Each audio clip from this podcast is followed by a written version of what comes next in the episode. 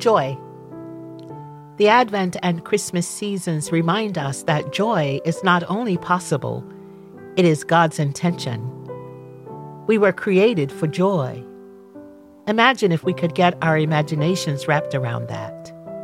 That's why this time of year, especially, we sing joy filled songs, ring bells, say Merry Christmas, Happy New Year.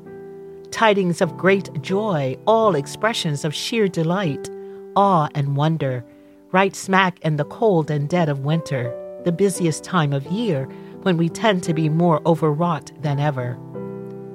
Do not be sad, declared the prophet, because the joy of the Lord is your strength. This kind of joy is not predicated on conditions, likes and dislikes, who's with us or not. It is not easily given nor taken away.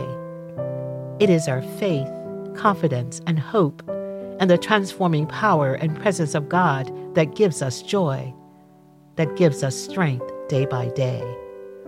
O Lord Most High, speak tenderly to us and give us joy unspeakable always and forever.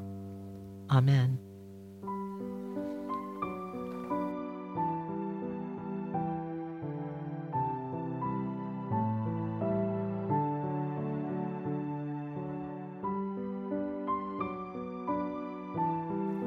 Friends, join us Monday through Friday as we walk together and see where this season takes us. In order to not miss an episode, please subscribe, like, rate, and review on Apple Podcasts, Spotify, or wherever you listen to podcasts. Episodes are also available online at our church website at paumcnyc.org.